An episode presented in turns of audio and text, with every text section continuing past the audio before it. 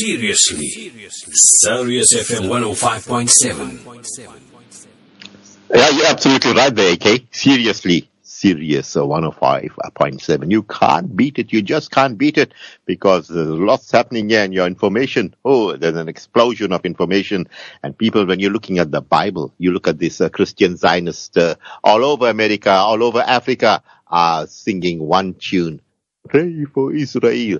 Did you know, people, that the Bible has been tampered with by whom? The Zionists. Long ago. And, you know, also, when you look at Christianity, there's no such thing as Christianity. There's a renegade Jew that was behind Christianity, and his name was Paul. They just say, hey, Paul, Peter to Paul, and Paul to Peter. Joining us to discuss this topic is our very own world-renowned scholar of comparative religion, our very own Rafeek Hassen. Assalamu alaikum wa rahmatullahi wa barakatuh. And tell me, how are you doing this fine, beautiful morning? Alaikum salam wa rahmatullahi wa barakatuh. Alhamdulillah, with the grace of Almighty Allah, all well. All well, Rafeek, and you know what? We have to tell them, not about Oswald, but we're going to tell them about the Bible being tampered with. Rafeek, I'm giving you the next 10 minutes. We're going to listen to you.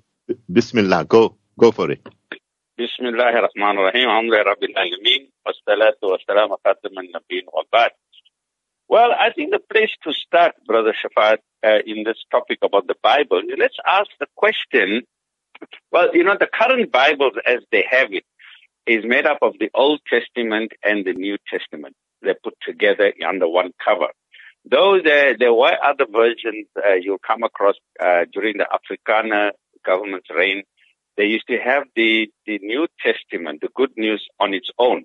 They, you know, somewhere along the line, some of these Afrikaner predicants and priests wanted to separate the Old Testament from the New Testament, and they made the New Testament Bible, calling it the Good News or whatever, on its own, a stand-alone, not with the Old Testament. But generally, and everybody for that matter, whoever talks of the Bible, you're talking about two sets of compilations. One is called the Old Testament, put together under one cover, and you know, with the New Testament. Now, simple, not to complicate matters for the listeners. The New Testament is everything only to do with Isa alayhi salam, Jesus, peace be upon him.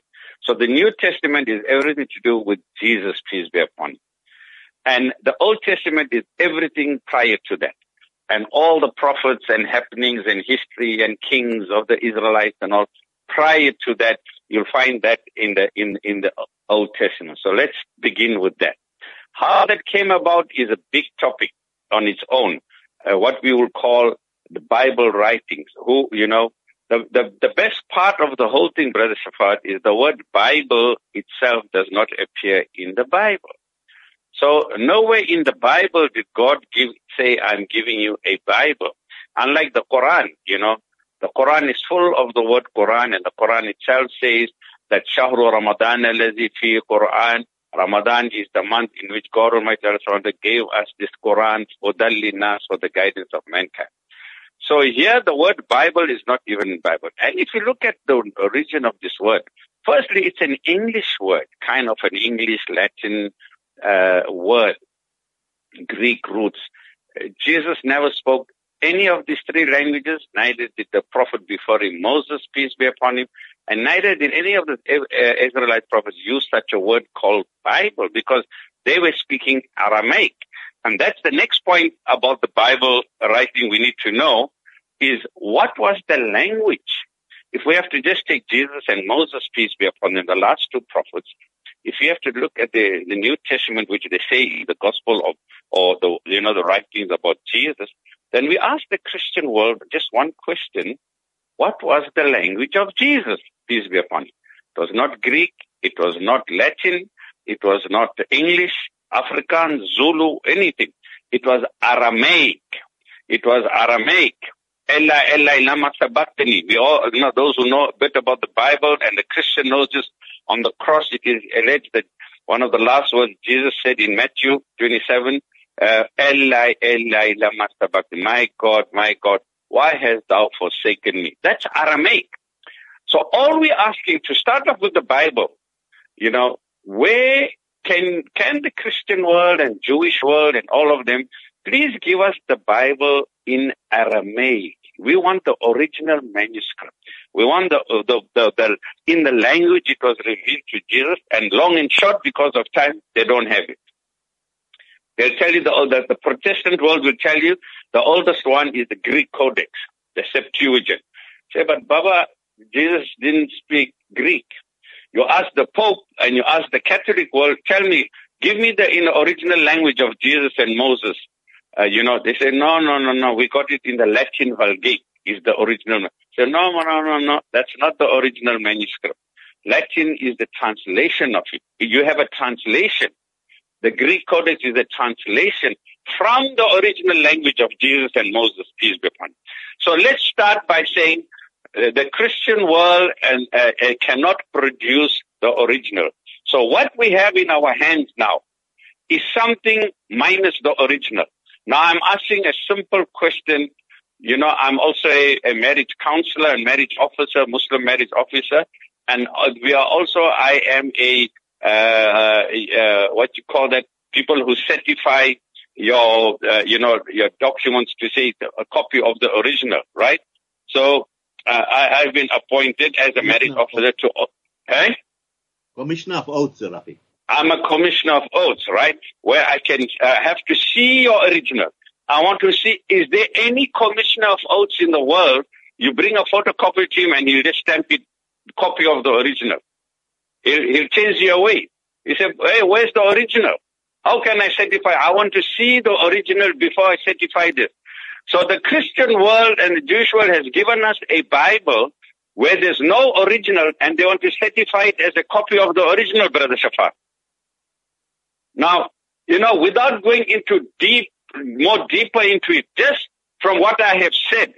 So you know this Bible that we have with us, it cannot be verified that it is the copy of the original, because the original is not there to refer to. But I want to just give you two quick points as we come into the end, another few pointers. The Catholic world has a different Bible from the Protestant world. Now, how about that for a good start also? They have a Douay version. It's called the Rheims Douay version. And this Bible of theirs has got, 6 or 7, extra books, or 7, actually 7 books or chapters or surahs, as we Muslims will say, which the Catholic Douay Bible has got. And the Protestant world, the King James Version or the Authorized Version, has thrown them out as Apocrypha. You know, like the books of Judith, the books of Tobias, the book of Baruch, the book of Esther, things like that. Now, these books, which the Catholic world regards as authentic, the Protestant world say, no, these are forgeries. These are Apocrypha. These are of doubtful origin. So let's start again. The Catholic world has got a different Bible, and the Protestant world has got a different Bible. Now, that's so much for the beginning of just the Bibles. Now, let's go, because of time. I just want to give one last fact because of time constraints, Brother Safar, to tell you how this tampering of the Bible and how they were fiddling with the Bible. You'll find, and here's the very, very TKO point is coming, that, the first Authorized Version in the English was done by, it's called the Authorized Version in 1611, okay? 1611, the King, and, the King James Version, and it was brought into English. But then it was revised in 1881 again, called the Revised Version. Why was it revised? Oh, you need revision. And then again, it was revised again in 1952, and it's called the Revised Standard Version.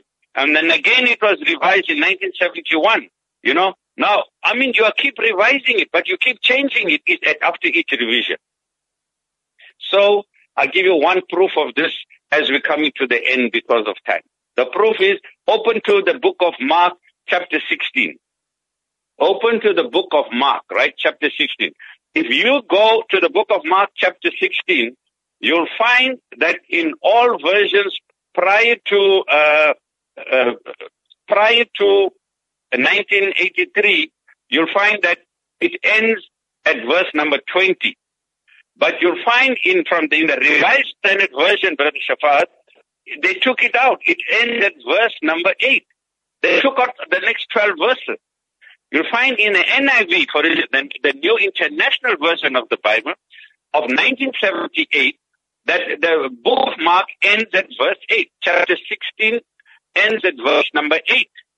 They took out from verse 9 right up to 20, and they say this is an apocrypha. This was not in the original manuscript. Then lo and behold, in the 1983 publication version of the NIV, lo and behold, it's back again. So it was there, it was taken out, then it was put back again. Now this is what has been going on with this Bible. Not just by me and you, not just by ordinary people. I want to end by saying what the Bible itself says in its preface. It was done by scholars of the highest eminence. 32 scholars of the highest eminence, and yet they found grave defects. They found grave defects, so they had to make revision. So in a nutshell, Brother Shafat, this is the level and standard of the Bible that we have in our hands today. Absolutely brilliant, Rafeek. And Rafeek was talking to us, and both Yusuf and I were, marveling at his knowledge. It's just off his head. He doesn't prepare anything. It's just that encyclopedia is there. Make dua that Allah keeps him. And looking at, currently fast forwarding, Rafeek, we have about 3 minutes to go. Looking at how the Christian Zionists have manipulated the churches, and also I believe their teachings they got in there in the 1900s. To, take out a few of the passages in the Bible, but to make these congregants or the American congregants or the churches to believe that they should be praying for Israel. And when we know very well that even the Jews themselves do not accept Jesus as a Messiah. Your thoughts, Rafeek? Very quickly, very good point. You'll find Christians for Jews. You're going to get that. Christian Zionists. How did they achieve that? Yet, you'll find not even 100 years ago, those same Christians were massacring them in Europe, and in Russia and all over the way, they were being killed. They were the Jewish programs. And I'm not saying it was good. I mean, it was wrong. All I'm saying is what made them suddenly, turn around and say, okay, we'll support you. The simple reason and the simple answer is that you got to give credit to the Zionists and to the Jews who did this. They went to the Christian with 2 points. First, 3 points. Firstly, Jesus was a Jew. Hey, you Christians, Jesus was a Jew. So we are Jews. You got to look at us favorably because your God was a Jew like us, number one. Number two, they quote a verse of the Bible, which they say, God will bless those who bless Israel and God will curse those who curse Israel. Now that's the next trump card. They went and went to the Christian and say, hey, you know what your Bible is saying? If you bless us, God will bless you. But if you go against us, God will be against you. So that's another quote out of context. It's there. I'm not saying that verse is not there. But the last thing they didn't tell them, and what I want to say is, and about this promised people and the chosen people, is that God only gave them that privilege so long as they observed the law and the Torah, so long as they followed the prophets and observed the law, they were entitled to the promised land. But so long as they went against the law and rebelled against God, they were thrown out of the promised land. So if they were the chosen people, both the Bible itself says, how come they were thrown out by Nebuchadnezzar? That same God took them out of the promised land, expelled them in 550 BC. How come the same God got them expelled in 70 AD by Roman Emperor Titus if they were the chosen people? Because they rebelled and went against us. It's conditional. You can't say right or wrong, I'm still going to be there. Moses, they're not looking at the what Moses said in the Bible when he gave them the covenant. He says this covenant will only hold if you fulfill God, your part of the deal of being righteous and of being good and not killing people and not usurping people's land. But if you do that, Moses said this, you'll be expelled from the Holy Land and you'll earn God's anger. They're not showing it to the Christian world. The poor Christian world is only swallowing hook, line, and sinker. God will bless those who bless Israel and cursed those who create. Yet Moses himself cursed Israel. Yes, God himself got angry. The anger of the Lord was kindled against Israel. And we need to show them, be balanced. You can only claim to be chosen. You can only claim to be blessed if you're doing righteous, not if you're killing and stealing people's land and killing children and butchering people and violating every international and human rights law. God can never be on your side. Rafeek, that was a knockout punch. Hey, people, and Rafeek Hassen has landed the knockout punch and it's all over. Allahu Akbar, Allahu Akbar. You should be on all the platforms, Rafeek Hassen. You know what? We need to put you on the YouTube. I'm going to record you, Rafeek. You ready for it? Yeah, after the show, I'm going to do the same topic. Hey, the knockout punch coming, people, wait for it. And it's Rafeek Hassen, people, with the right hook, and it's all over. Bless you, Rafeek. Always a pleasure having you. I really enjoy, 2 scores and more. I'm enjoying you every day, Rafeek. Every day. I'm learning more and more from you. You have a lovely day ahead, and inshallah, we'll talk to you soon. Assalamu alaikum wa rahmatullahi wa barakatuh. Wa alaikum salam wa rahmatullahi wa barakatuh. Yes, sir, people, time for us to go for our break, and then we'll be joined by Abu Bakr Sidat on Muslim News. Please stay tuned. You're with Sirius FM 105.7, your number one station in the East Rand.